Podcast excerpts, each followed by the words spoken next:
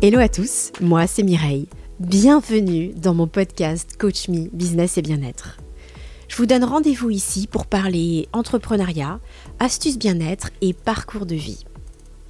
Seule ou accompagnée de mes invités, je suis hyper enthousiaste à l'idée de partager ces moments avec vous.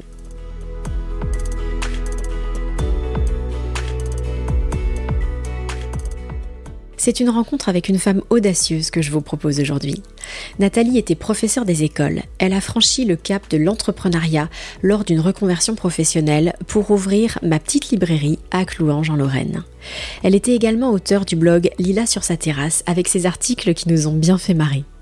Nat, de son surnom, va nous partager son expérience de créatrice d'entreprise, sa passion pour les livres, sa vision de la lecture en général, avec de précieux conseils pour nous en tant que lecteurs ou pour nos enfants. Que ça sent bon le livre quand on entre ici à ma petite librairie, lui dis-je. Je sais, c'est mon shoot du matin, me répond-elle, fidèle à son humour. Allez, la mieux placée pour nous parler de tout ça, c'est elle-même. Accueillons tout de suite ensemble Nathalie.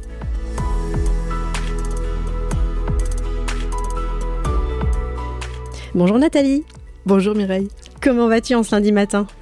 Ça va, une journée de repos, ça va. Je suis très heureuse d'avoir ce moment d'échange privilégié avec toi parce que pendant longtemps, je me suis demandé qui se cachait derrière la superbe plume et l'humour incroyable de cette professeure des écoles sur le blog Lila sur sa terrasse. Et puis un jour, j'ai eu le plaisir de te rencontrer lors d'une soirée et là, tu m'as raconté l'histoire de ta reconversion professionnelle. Je pouvais pas ne pas t'inviter dans mon podcast. Donc je suis très heureuse de t'avoir, je te remercie d'avoir accepté mon invitation. Ah bah c'est moi qui te remercie. Alors est-ce que tu peux nous en dire un peu plus sur toi ? Alors, moi je suis devenue libraire suite à une envie de changer de métier parce que j'ai été pendant 25 ans enseignante, professeure des écoles. Et puis voilà, je pense que j'étais arrivée au bout, j'avais perdu cette foi qui m'animait au départ et je ne voulais pas devenir une mauvaise maîtresse, comme on en croise hélas quand même dans le métier. Donc je me suis dit, je vais faire autre chose. Et à l'époque, quand j'ai passé le concours, cette même année, j'avais été prise à l'année spéciale de DUT métier du livre à Nancy. Et je ne savais pas, mon cœur vraiment oscillait entre les deux et finalement je suis partie, comme je partais souvent au Québec, faire des camps d'ados, etc. J'aimais beaucoup le contact avec les gamins, l'idée de la transmission, du partage et je me suis dit tiens, prof des écoles, ça peut être sympa. Et donc je me suis lancée avec passion au départ dans ce métier parce qu'il est très enrichissant, c'est vraiment pour moi certainement un des plus beaux métiers du monde et puis voilà, les années ont fait que le système a fait que ça m'a usée, parce que en fait... je sais pas comment dire, on n'est plus écouté en fait. On n'est plus écouté, on est seul au monde. Hein, y a beaucoup d'enseignants autour de moi qui se sentent vraiment seuls. Et j'avais envie de changer. Je me suis dit non, je peux pas continuer dans un système que je ne cautionne plus, dont les idées ne me parlaient plus. Et j'ai décidé de changer. Et comme beaucoup de gens, ça a été le confinement qui a été un déclic. Ah oui. Ouais. Intéressant, oui. Parce que comme j'avais donc Lila sur sa terrasse, mon blog, j'ai une association, Lila sur sa terrasse, j'avais beaucoup de livres d'occasion dans ma cave et je me suis dit, tiens, c'est l'occasion de partager avec les gens qui sont enfermés. Il n'y a plus de librairie ouverte, hein. Premier confinement n'était pas devenu commerce essentiel encore. Et donc, je mettais les livres sur une étagère sur mes escaliers, des gens venaient les chercher, m'en rapportaient. Ah, génial. Et des fois, bon, distance de sécurité oblige, je me mettais à la fenêtre et on discutait avec les gens de ce qu'ils avaient lu. Puis je me suis dit, non, finalement, c'est vraiment ça que maintenant je veux faire. Ah, c'est trop bien. Ouais. Et puis pendant 2 ans, l'idée a germé, le projet a germé. J'ai fait une formation de libraire à Paris, à l'école de la librairie. Okay. Et puis voilà, je me suis lancée tout doucement, en prenant bien mon temps. J'ai pas voulu me précipiter et tout arrêter en quelques mois. Ça m'a pris 2 ans et demi pour faire ce choix. Et je le regrette absolument pas. D'accord, mais c'est chouette comme histoire, ouais, c'est super sympa. Ouais. Je me demandais comment justement tu avais fait cette transition, donc finalement ça t'est venu assez naturellement, une passion pour les livres et puis toujours, ouais, envie de partager. J'ai toujours énormément lu, depuis que je suis toute petite, j'adore partager mes lectures. J'aime bien conseiller les livres aux gens, j'ai beaucoup de livres qui sont vendus, je sais même pas où, parce que je les prête, je sais plus à qui, il faudrait que je me fasse un petit carnet, ouais, comme les anciennes bibliothécaires. Et voilà, et pour moi la lecture c'est vraiment quelque chose qui peut apporter du partage et des échanges entre les gens. Mmh. Voilà, et donc je m'étais lancée avec Lila sur sa terrasse, c'était ça, c'était parler de mes lectures aussi, parler aussi du quotidien, effectivement en essayant d'être un peu drôle parce que la vie n'est pas toujours drôle et j'avais pas envie de tomber dans un truc plan-plan, donc je m'étais lancée là-dedans et puis voilà, ça a pris le relais naturellement en fait. C'était pas, il n'y a pas eu vraiment un déclic, c'est venu vraiment naturellement. Et est-ce qu'un jour, tu as eu quand même une révélation en te disant, voilà, mais bien sûr, c'est ça, enfin, comme une évidence, tu t'es dit, de toute façon, ça ne peut pas être autrement Moi, non, mais beaucoup de gens me disaient, oh, je te verrais bien libraire. Ah, d'accord, ouais. Tu avais aussi le retour. Le retour des gens, effectivement. Et puis, c'est bien. Et puis, finalement, comme j'allais toujours en petite librairie indépendante, acheter mes bouquins, parce que je suis anti-vente en ligne, évidemment, je me suis dit, ça doit être sympa de partager ses lectures au quotidien. Après, il y a tout un aspect du métier que j'ignorais encore, mais je me suis dit, pourquoi pas. Puis tout doucement, effectivement, j'ai fait cette démarche de reconversion. D'accord. Et alors, c'est drôlement courageux parce que tu es passé quand même du statut de fonctionnaire au statut... déjà, tu as fait une reconversion. Ouais. On sait que c'est pas toujours évident quand on a déjà un peu d'expérience de la vie. Voilà, on se lance comme ça. Et en plus, tu es devenu chef d'entreprise. Donc... Comment ça s'est passé ? Enfin, comment t'as vécu en fait cette transition ? Alors c'est vrai que quand j'ai commencé à en parler autour de moi, les gens ont paniqué un peu pour moi en disant « Ouais, mais tu te rends pas compte, t'es enseignante, tu gagnes bien ta vie, nanana. » Ouais, mais seulement je me levais plus le matin avec le sourire, j'avais plus envie. Donc à un moment donné, je pense qu'il faut faire des choix dans la vie, et moi j'ai fait ce choix-là. Et c'est vrai que j'ai pris un risque, peut-être que dans 2-3 ans, je dirais « je me suis plantée, peut-être pas, et j'espère bien que peut-être pas. » Je te le souhaite. Et là, non, je sais que j'ai pris un risque, j'ai changé de statut.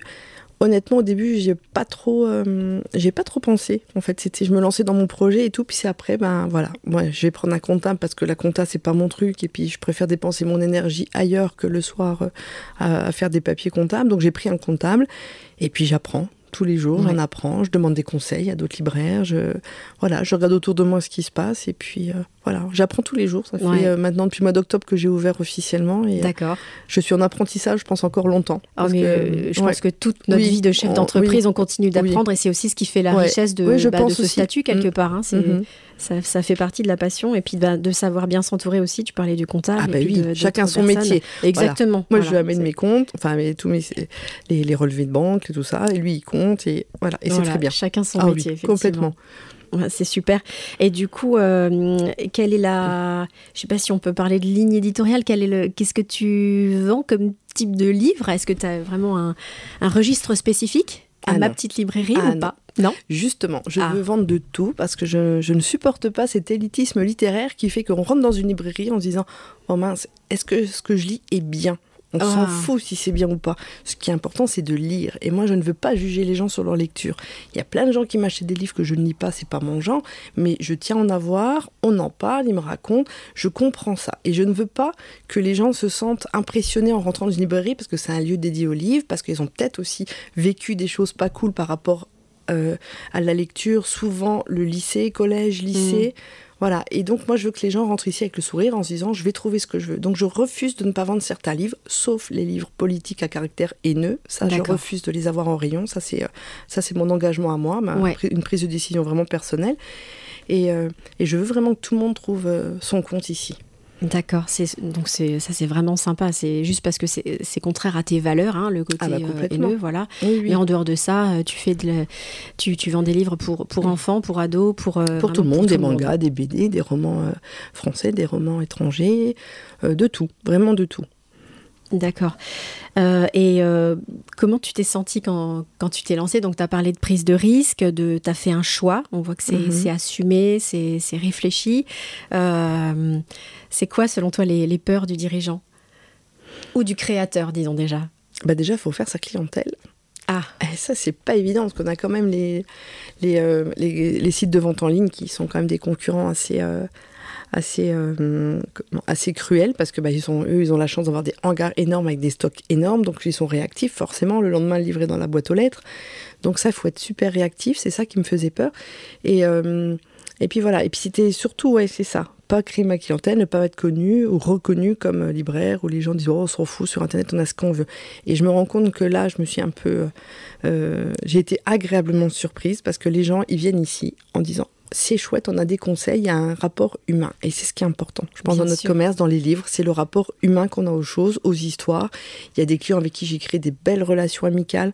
Voilà, on discute bien. C'est, c'est devenu un petit microcosme ici où il y a de la gaieté. Il y a eu des moments de tristesse, d'émotion depuis que j'ai ouvert, des choses comme ça. Mais c'est un lieu pour moi qui doit être un lieu de partage, d'échange et d'humanité. Ça manque tellement dans notre société actuellement que pour moi c'était essentiel. Ouais, je suis tellement d'accord avec toi. En fait, c'est plus qu'acheter un livre, quoi. C'est un petit peu comme quand tu vas chez un artisan et tu n'auras pas du tout le même produit que si tu l'achètes dans la grande distribution ou en ligne. Complètement. Il y a des livres ici que je ne vends pas autant que je pensais parce que ils sont disponibles en tête de gondole dans les supermarchés. Donc les gens font leurs courses, ils mettent le livre dans le caddie. Par contre, les gens qui viennent ici pour le prendre, je leur conseille aussi d'autres choses. Je les amène parce que c'est ça aussi, c'est transmettre l'envie de lire d'autres choses. C'est ça aussi qui m'anime. Il y a des gens qui ont commencé à lire des choses un peu légères et puis finalement qui vont tout doucement aller vers le polar, parce que je leur ai conseillé telle ou telle chose et qui reviennent en me disant « Oh, mais c'est génial, vous pouvez me conseiller autre chose ». Ou il y a des gens qui me laissent complètement libre, « J'ai besoin d'un bon bouquin pour les vacances, qu'est-ce que vous me conseillez ?» Bon, alors là, je me lâche. Mais j'essaye de ne pas donner des choses qui m'ont plu énormément, moi, qui sont devenues des livres cultes, mais qui peuvent paraître rébarbatifs pour quelqu'un qui n'a pas l'habitude de lire, parce que c'est ça aussi le problème. On a un degré de lecture qui est différent, qui se travaille tout au long de notre vie, et j'essaye de faire attention de ne pas donner des choses qui, moi, me plaisent et qui pourraient ne pas plaire de peur de dégoûter quelqu'un de la lecture. Oui. C'est ça qui me... C'est une des grosses craintes que j'ai, ça, de conseiller des livres et qu'on me dise « Oh, c'était pas terrible, votre truc, là. » Voilà, donc j'essaye de m'adapter, je commence à connaître mes clients, leur goût, etc. Oui. Et quand quelqu'un vient pour la première fois dans la librairie, je demande quel type de lecture vous avez, quels auteurs vous aimez. Et puis en fonction de ça, j'arrive un peu à orienter quand même les gens sur leur choix à venir, quoi. Ouais, ouais, d'où l'avantage de cette relation vraiment humaine et de créer une relation particulière avec ton client, quoi, pour savoir ce qui c'est vrai que les gens pensent Amazon, la FNAC, c'est moins cher. Non, le prix du livre est unique depuis 1981. La loi Lang... C'est bon de le rappeler. Oui, c'est bien de le rappeler.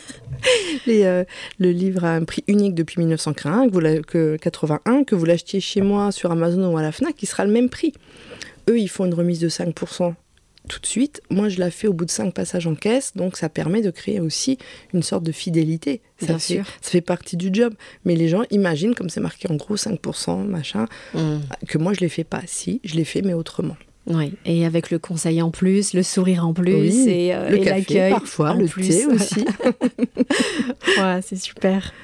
Et là, avec un peu de recul et d'expérience, même si ta création d'entreprise, elle est récente, qu'est-ce que tu pourrais donner comme conseil à quelqu'un qui en a marre de son job et qui veut trouver sa nouvelle voie ? Tu pourrais lui donner quoi comme conseil ? Déjà, réfléchir à ce qu'il aurait aimé faire, aimé être dans une autre vie, par exemple. Se dire, tiens, qu'est-ce que j'aurais aimé faire ? Et puis, réfléchir à ça. Ne pas partir sur un coup de tête, mais vraiment réfléchir et se dire, tiens, est-ce que ce métier-là me plairait ? Est-ce que je me sentirais bien ? Et puis, une fois qu'il a trouvé son truc, parce qu'il y a plein de gens passionnés qui s'ignorent, je pense... Ah oui, ouais, je pense que le travail, la vie fait qu'on se clôt un peu l'esprit, donc... Et une fois qu'il a trouvé son truc, et ben c'est dire, mettre sur une feuille en disant, il faut passer par telle étape, réfléchir à ce qu'on fait, avancer, et toujours, surtout, croire en soi. Mmh. Voilà. Moi, j'ai toujours cru en mon projet. Évidemment, quelques doutes, quand on quitte un système comme l'éducation nationale, on se dit, je fais une connerie ou pas. Ça durait 3 secondes et demie, et puis non. Puis c'est pas irréversible non plus. Si, moi c'est irréversible dans mon cas. D'accord, non mais bon, c'est bon. Mais je pourrais revenir dans l'éducation d'une autre façon. Oui. Mais non, je n'envisage pas cette hypothèse pour l'instant. Hein. Mais voilà, et surtout croire en soi, croire en son projet, bien réfléchir, parce que on a beau croire en soi, on peut pas se lancer à la légère. J'ai pas ouvert une librairie au centre de Metz, quoi, par exemple. J'ai choisi un endroit près de chez moi où je sais qu'il y avait de la demande, il y avait rien depuis une vingtaine d'années, il n'y a plus de librairie indépendante dans la vallée de l'Orne, donc je me dis. Ouais, c'était peut-être l'endroit pour le faire, etc. Après, voilà, il faut aussi s'attendre. On est motivé et tout, mais des fois, il y a des jours, c'est calme. Et puis voilà, se préparer à tout ça aussi. Préparer, c'est pas le feu d'artifice tous les jours. Mais c'est pas grave, ça nous permet de faire d'autres choses dans la librairie, etc. Mais croire surtout en ce qu'on fait, trouver sa passion. Et moi, depuis que je suis libraire, je me lève tous les matins avec le sourire et je vais travailler avec le sourire. Et j'ai pas l'impression de travailler. Et les premiers temps, c'est même un peu perturbant. Tous les copines étaient retournées à l'école. Puis moi, j'ai l'impression que je me lève pour faire un truc qui m'amuse, quoi. C'était incroyable. Et puis, c'est resté, en fait. J'ai pas l'impression que je vais pas au travail, je vais à la librairie. J'emploie rarement le mot de travail. C'est vraiment, je vais à la librairie et puis voilà. Pour moi, c'est pas un travail, et je pense que ça, c'est quelque chose de chèrement gagné, et puis c'est quelque chose d'inestimable, quoi, de s'élever avec le plaisir. C'est vraiment que t'as trouvé, la bonne voie. Et c'est sympa parce que tout à l'heure, quand je te posais la question, justement, du conseil que tu pourrais donner, t'as commencé par qu'est-ce que vous aimeriez être et qu'est-ce que vous aimeriez faire. C'est l'alignement entre les deux, finalement, qui fait que... on change. Alors oui, je précise aussi parce qu'on ne l'a pas dit depuis le début de l'interview, on se trouve à Clouange, enfin, ma petite librairie se trouve à Clouange et on est au milieu des livres, c'est un endroit super sympa, donc c'est une commune de Moselle et je disais justement à Nathalie en entrant chez elle que ça sent bon les livres. Ah bah ça c'est mon shoot du matin. Le matin quand je rentre dans la librairie c'est... Allez, c'est parti. C'est mon petit shoot du matin, l'odeur des livres. C'est super agréable. Et c'est pour ça que j'ai jamais réussi à me mettre à lire sur une liseuse, parce que déjà, j'aime l'objet livre en lui-même. Et voilà. Et moi, j'ai un réflexe un peu primaire, c'est que dès que j'ai un livre dans les mains, il faut que je le sente. Je renifle le papier, l'encre, etc. Et voilà. Donc c'est vrai que l'odeur de la librairie, c'est quand même le parfum. C'est pas une odeur, c'est un parfum. Ah. C'est assez stimulant le matin. Alors justement, je rebondis par rapport à ce que tu dis parce que on trouve pas mal de livres en ligne qu'on peut télécharger sur des tablettes. Comment toi tu perçois un peu le marché du livre en général et le comportement des lecteurs, parce que est-ce que selon toi, alors je vais te poser une question un peu pessimiste, mais l'avenir du livre, il reste prometteur ou est-ce que tu penses qu'un jour ça va partir en désuétude ? L'année dernière, il y a 142 librairies qui ont ouvert en France en 2022, donc j'en fais partie. Non, je pense qu'il y a c'est prometteur. Je pense que ça ne pourra que changer si les libraires y mettent du leur aussi et puis aller vers les gens. Il y a beaucoup de lecteurs qui viennent ici, beaucoup de clients qui me disent qu'ils ont une liseuse, qu'ils prennent pour les vacances, quand ils prennent un avion, qu'ils ont un poids de bagages limité. Je peux tout à fait le concevoir. Mais malgré tout, ce sont des gens qui aiment avoir des livres. Parce que ça reste quand même un objet impersonnel. On ne peut pas sentir les pages, on ne peut pas voir les traces de mon œil sur les pages quand on part à la plage, il n'y a pas de sable entre les pages. Et c'est vrai que tout ça, c'est des petites choses, qui paraissent anodines, mais les gens qui aiment vraiment le livre, même s'ils ont une liseuse, ils finissent par passer à un moment donné ici. Et puis ça s'offre, ça se partage, ça se prête. C'est vrai, comme tu disais tout à l'heure, entre copines, hein, on s'envoie souvent des messages. Qu'est-ce que tu me recommandes comme livre ? On se prête le bouquin. C'est vraiment. Et des fois, il y a des clientes qui viennent à deux, qui disent ma copine elle prend celui-là, moi je prends celui-là. Désolée, mais on se les prêtera. Mais je dis mais vous n'avez pas à être désolée. Au contraire, les livres, il faut vous faire voyager les livres, donner aux gens envie de lire, vous aussi, parce que je pense que les clients ont aussi un rôle à jouer dans cette perspective de voir le livre de plus en plus important dans nos sociétés, c'est partager les lectures, donner envie aux gens qui les entourent de lire. Voilà, ça c'est important. Et tout ça, donc oui, échanger les livres, pour moi, c'est essentiel. Le livre de l'été, selon toi, c'est quoi ?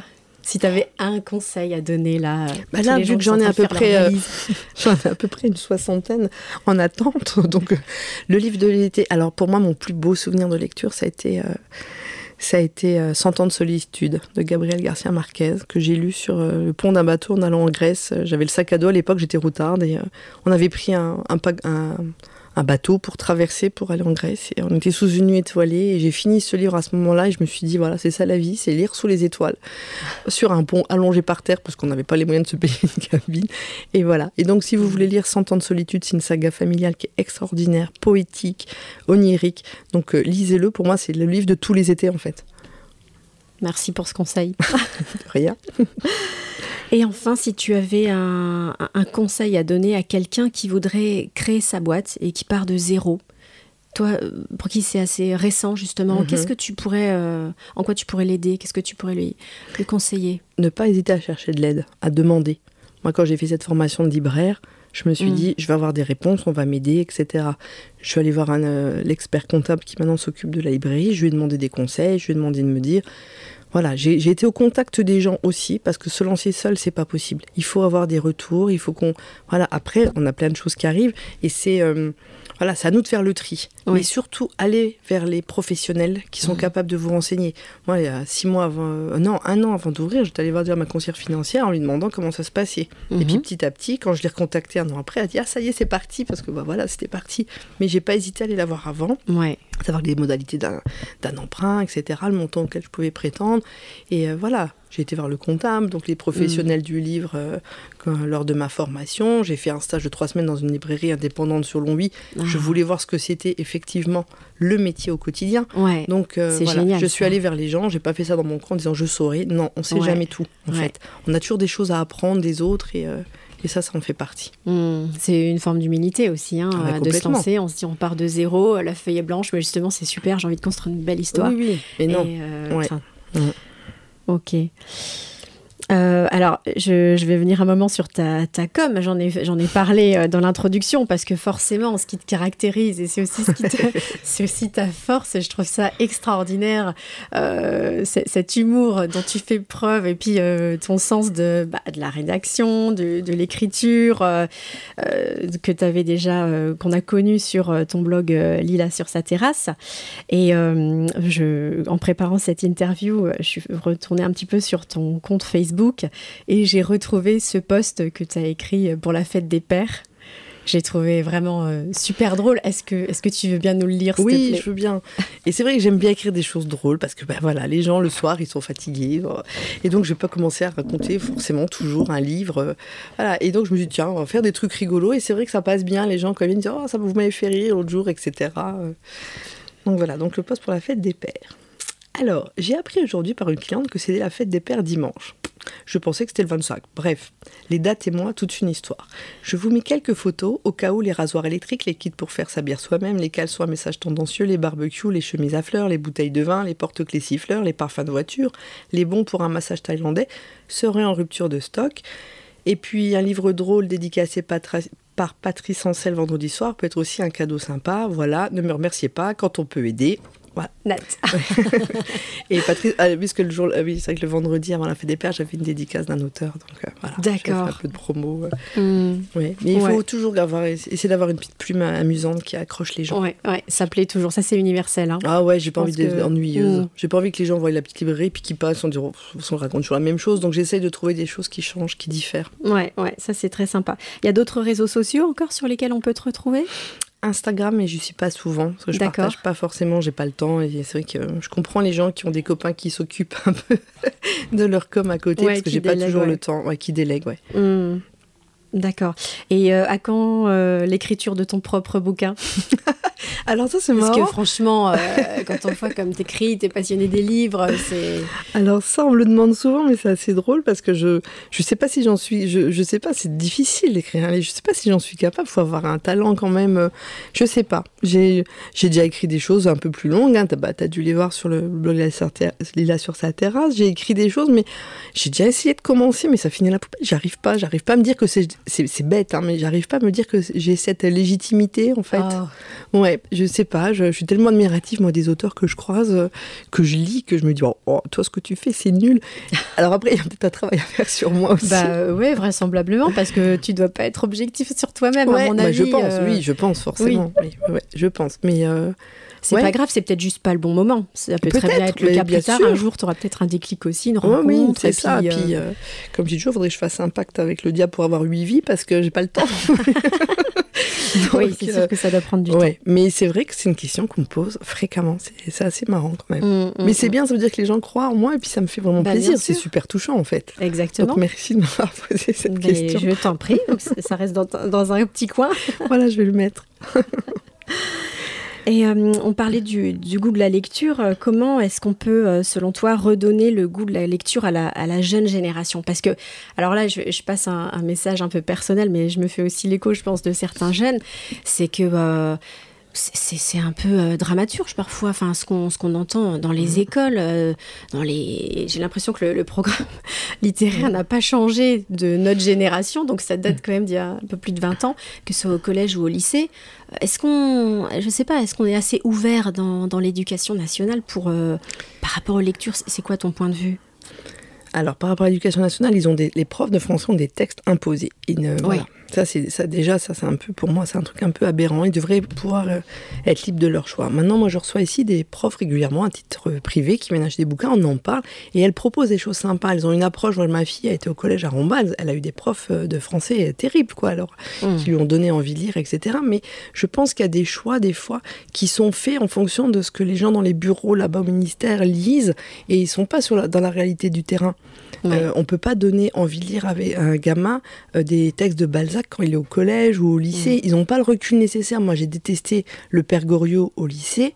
Et maintenant, quand je lis Goriot ou Zola, qui est devenu pour moi le lecteur, enfin, l'auteur numéro un, vraiment, c'est extraordinaire. Mais je n'avais pas le recul à l'époque. Oui, c'est une question de maturité aussi, c'est normal. Mais voilà. Mais les profs de collège font des efforts. Les profs de lycée, j'en ai pas encore tout à fait rencontré. Ma fille rentre en seconde, donc je vais en parler la prochaine fois. Mais eux, ils sont coupables de rien. C'est les programmes qui sont comme ça. Après, moi, des fois, je vois ma fille, je lui ai fait lire il n'y a pas longtemps, enfin, je lui ai acheté, j'ai ramené à la maison le livre de Ginette Kolinka, Une vie heureuse. C'est un tout petit livre où Ginette Kolinka, donc, qui est la maman du batteur de téléphone de Richard Kolinka, raconte sa vie dans les camps, et sa vie avant, et sa vie après. Mais c'est très linéaire, et c'est pas du tout dans le pathos. Elle a beaucoup d'humour. Et ma fille l'a lu. Et elle m'a dit, maman, pourquoi on ne nous fait pas lire ça au collège ? Ça pourrait faire tellement avancer les choses sur le racisme, sur le révisionnisme et tout. Ben, je dis, écoute, ma puce, j'y peux rien, mais toi, tu l'as lu, c'est bien. Et du coup, elle l'a prêté à des copines. Donc son livre, c'est sympa. Mon livre est en train de se promener chez ses copines. Et voilà. Et donc, je pense qu'on a une génération qui n'est pas forcément... Il y a beaucoup de gens qui se sentent complètement démobilisés par rapport à la culture, par rapport à plein de choses. Mais moi, c'était un peu mon bâton de pèlerin quand j'étais enseignante. Je travaillais énormément là. Lecture. Parce que avec la lecture, on accède à tout, au savoir grammatique ou orthographique, tout ça.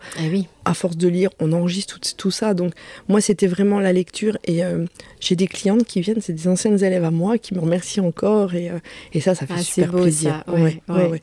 Et je pense que il faut avoir confiance en la jeune génération. Il faut juste leur donner... les moyens de venir vers le livre. Et puis, comme je dis des fois en plaisantant, c'est compliqué. Moi, j'ai une ado et un jeune adulte à la maison. Purée, les réseaux sociaux, tout ça, ça leur prend aussi, c'est super chronophage.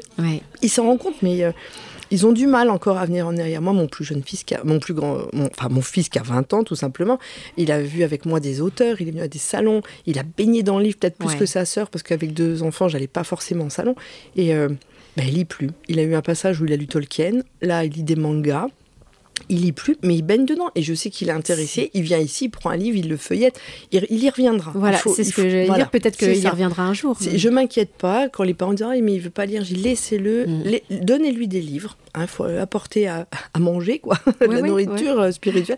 Laissez les livres à disposition, des magazines. Tout simplement, un bon magazine. Voilà. Et puis, la lecture...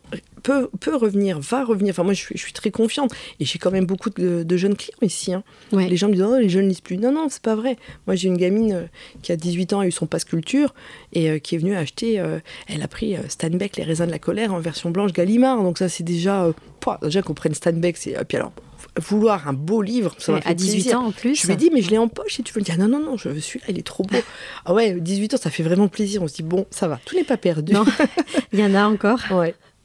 Mais il y en a, je m'inquiète pas. Il faut juste...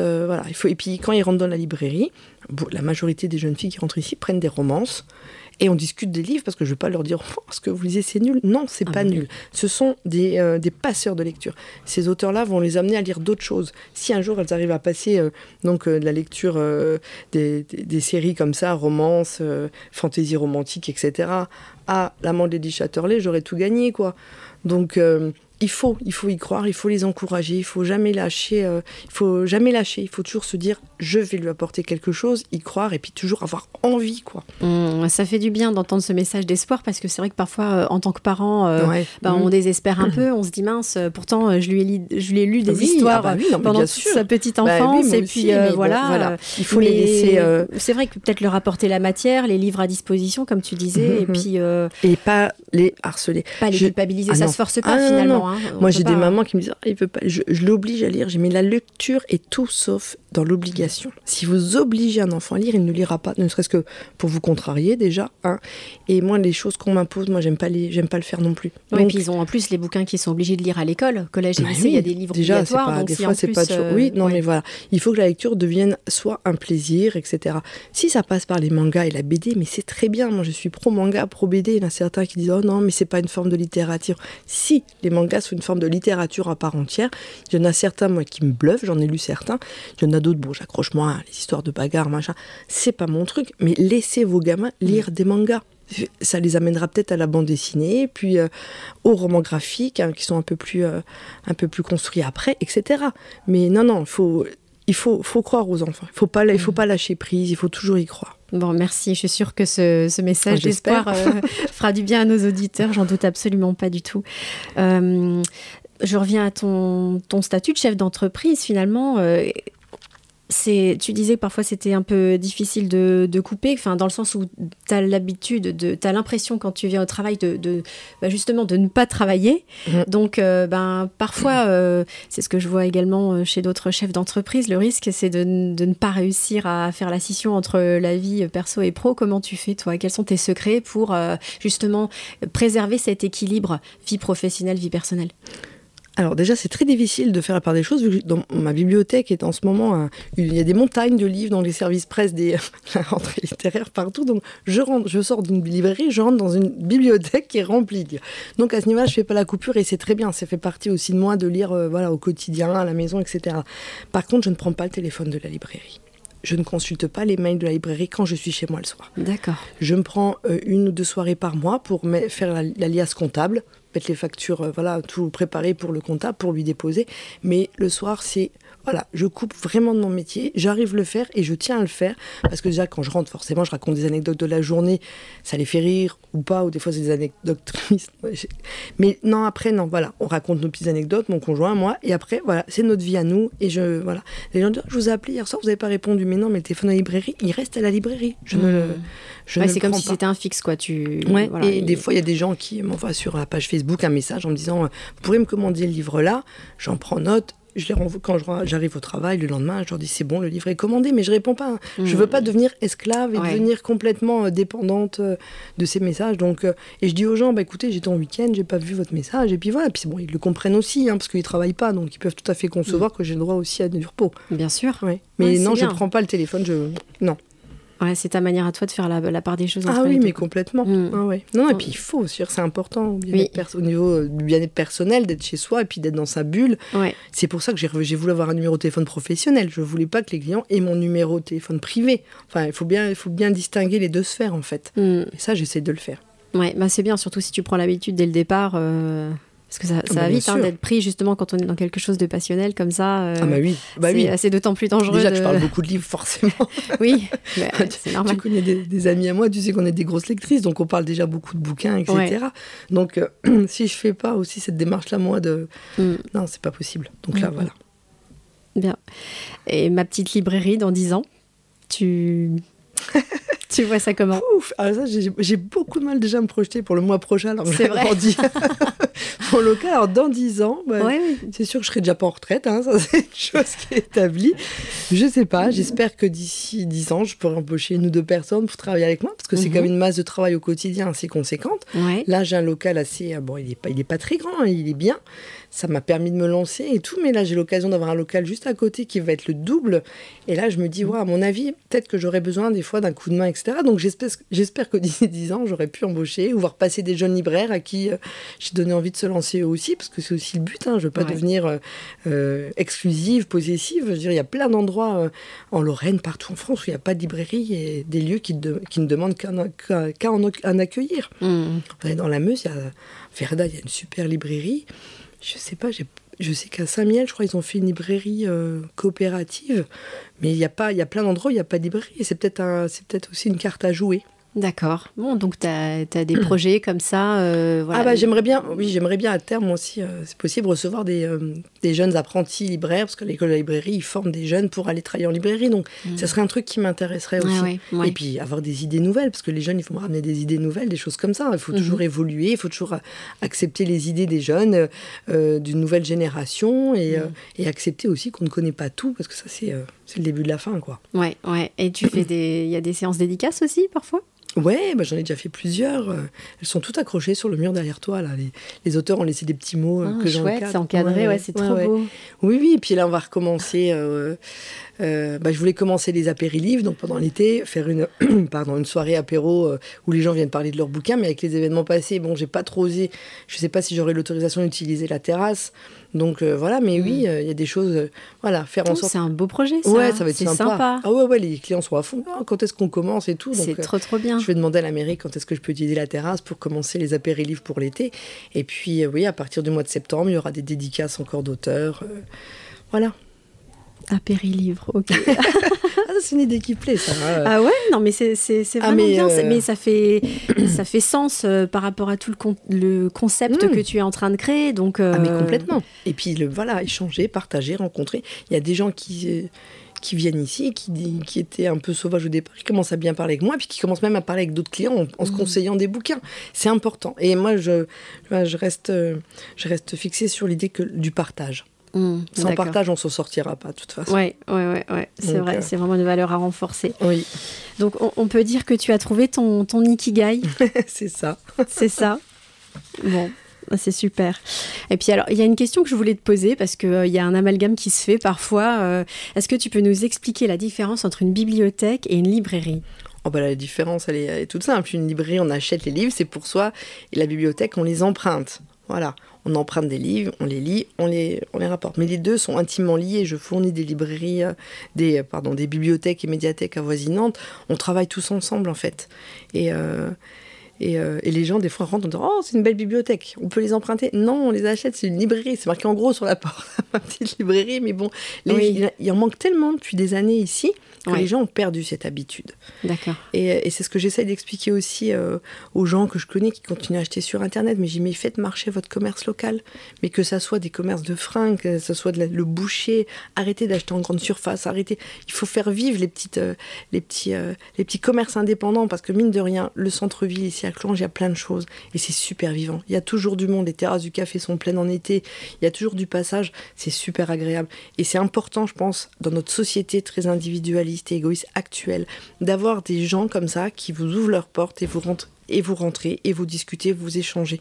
Et c'est pareil pour tous les commerces. Il faut arrêter d'acheter du baguette en supermarché, c'est de l'industriel. Il faut aller au petit boulanger du coin, la viande c'est pareil, les légumes, il y a le marché 2 fois par semaine à Clouange. Donc il y a plein de choses qui font que Clouange est une ville vivante et j'encourage les gens justement à aller dans des librairies indépendantes, que ce soit la mienne ou d'autres, il y en a plein, il y en a des très bonnes librairies sur Metz, il y a à Verdun, il y en a une très bonne aussi, il y en a plein à travers la France. Il faut se donner le temps d'y rentrer, ne pas avoir peur d'entrer dans les librairies, elles ne vont pas vous manger les libraires. Parce que tu penses qu'il y a vraiment des gens qui ont peur à ce point-là qui sont gênés, parce qu'il y a des fois, vous savez, il y a une relation quand même vachement ambiguë avec le livre, c'est des fois des années d'échecs scolaires par rapport aux Français, à la lecture et les gens qui n'aiment pas lire. Et j'ai vu moi des gens ici évoluer à un point incroyable où j'ai un papa qui vient avec sa petite fille, la première fois elle est rentrée, elle dit « Ah, vous avez des Mortel Adèle ?» Elle est partie au coin, elle a pris un Mortel Adèle. Le papa est resté dans l'encadrement de la porte, puis il a presque pas l'air motivé qu'elle prenne un bouquin. Et maintenant, quand il rentre, c'est lui qui rentre le premier, qui court dans les rayons, qui regarde ce qu'il y a. Et sa fille, je pense que maintenant, la collection complète de Mortel Adèle. Mais je pense que lui avait une appréhension au départ. Ouais. Parce que comme il n'y en a plus, les gens ne savent pas. Je pense que le livre reste à nous juger pour certains élitistes. C'est sur ça, c'est ça que j'essaie de combattre au quotidien. Il faut arrêter de penser que le livre est... Ouais, il y a des livres super perchés, que moi je les aime pas forcément, j'accroche pas, j'ai pas trouvé mon truc dedans. Il y a des livres très légers qui m'ont fait mourir de rire, et puis il y a les lectures intermédiaires, il y a des polars, il y a tellement de choses qu'on peut... puis ça dépend des périodes de la vie, ou selon un état de fatigue. Il y a des fois, le soir, on n'a pas forcément envie de se lancer dans un truc super... Une cliente qui me disait qu'elle était en instance de divorce, je ne vais pas proposer de lire le livre qui est derrière toi, Anatomie d'un mariage, quoi. Oui. Ça, c'est pas le moment, plus tard. Merci Nathalie. Merci. Non, mais j'essaye vraiment. Ah oui, non, j'essaye de faire attention à ce que... Mais c'est pour ça, il faut vraiment... Et ça, c'est important. Important. Donc le libraire a aussi... On parle de la librairie, mais le libraire a un rôle fondamental à jouer. Bien sûr, ouais. Et longtemps, il y a eu des librairies où il y avait ce côté élitiste, où on rentrait... Moi, je me souviens d'une librairie dont je tairai le nom. Je suis rentrée une fois sur Metz, j'ai demandé... C'était pour un cadeau, pour une amie... Et je lui ai dit, mais je vous cherche le tome 2 de Bridget Jones, L'âge de raison. Et on m'a répondu, on ne vend pas de ça ici. Ah. Mais le mec, il savait pas que j'étais une grosse lectrice. Je suis jamais retournée chez lui, quoi. Bah, il faut arrêter à un moment donné. C'est quoi ces étiquettes qu'on met, c'est ça. T'as déjà une étiquette collée sur le front parce que tu lis tel ou tel. Ou qu'on a simplement demandé pour quelqu'un d'autre. Donc voilà. Et moi, j'ai toujours refusé. Et je comprends pas les gens qui disent, oh, moi, dans ma librairie, il y aura pas ça. Si, il faut arrêter. Et puis après. Ça, on n'est pas obligé de lire, il y a plein de livres là, ceux qui sont à côté de moi, je les lis pas, mais je comprends qu'on puisse les lire, c'est des livres qui font du bien, c'est des feel good, c'est des romans de la vie, c'est plein de choses, mais voilà. Ouais, après, puis en ce moment il y a pas mal de demandes aussi par rapport à ça, et c'est pas pour rien si les gens recherchent ce type de lecture. Il y a des gens qui viennent, ils me disent, bon, moi je pars en vacances 2 semaines, je veux des trucs légers. Voilà, prenez des trucs légers, évidemment. Je ne vais pas dire, ah bah non, il faut lire le dernier recueil de poésie iranien. Machin. Non, je les laisse lire ce qu'ils veulent. Après, c'est aussi notre rôle pédagogique à nous de les amener vers d'autres choses. Ouais. Mais ça fait du bien d'entendre tout ça, Nathalie. C'est vraiment sympa. Ah, écoute, j'ai envie de te dire que le mot de la fin t'appartient. Est-ce que tu as, je sais pas, une citation Ah non, je suis pas très citation. Non. Ah, bon, en même temps, tu l'écris toi-même, les citations. T'as pas vraiment besoin de citer des auteurs parce que. Ouais. Peut-être par rapport à ce que tu disais, les gens qui veulent se lancer. Il y a cette phrase d'Éluard qui est bien, c'est « Il n'y a pas de hasard, il n'y a que des rendez-vous ». Ah, voilà, ça c'est une phrase pour les gens effectivement qui veulent se lancer. Si vous pensez à autre chose, c'est qu'il n'y a pas un hasard. Il y a peut-être des rendez-vous qui vous attendent et allez-y. Voilà, ce sera peut-être le mot de la fin. Merci beaucoup de finir merci à sur toi, cette Mireille. Note résolument positive. Et puis tout ce que tu nous as partagé, on sent que le cœur y est, déborde, c'est fabuleux. Oui, c'est merci. Ça. Merci à toi. Je vous invite vraiment de tout cœur à venir, à oser franchir la porte de cette magnifique librairie où franchement on s'y sent tellement bien. Elle va s'agrandir en plus, comme elle l'a dit, voilà, en déménageant dans peu de temps. Donc voilà, j'espère que cet épisode vous aura plu. Merci encore, Nathalie. Merci à j'indiquerai toi. En commentaire les liens vers ta page Facebook et ton compte Instagram aussi, savoir c'est gentil, et puis tes coordonnées pour qu'on puisse te retrouver. Donc et puis donc physiquement à Clouange. Je te souhaite une excellente continuation. Merci à toi aussi. Plein de bonnes choses pour ma petite librairie et puis pour ta vie de chef d'entreprise. Oui, merci beaucoup, c'est gentil. Et puis, à bientôt. À bientôt. Salut Nathalie. Salut.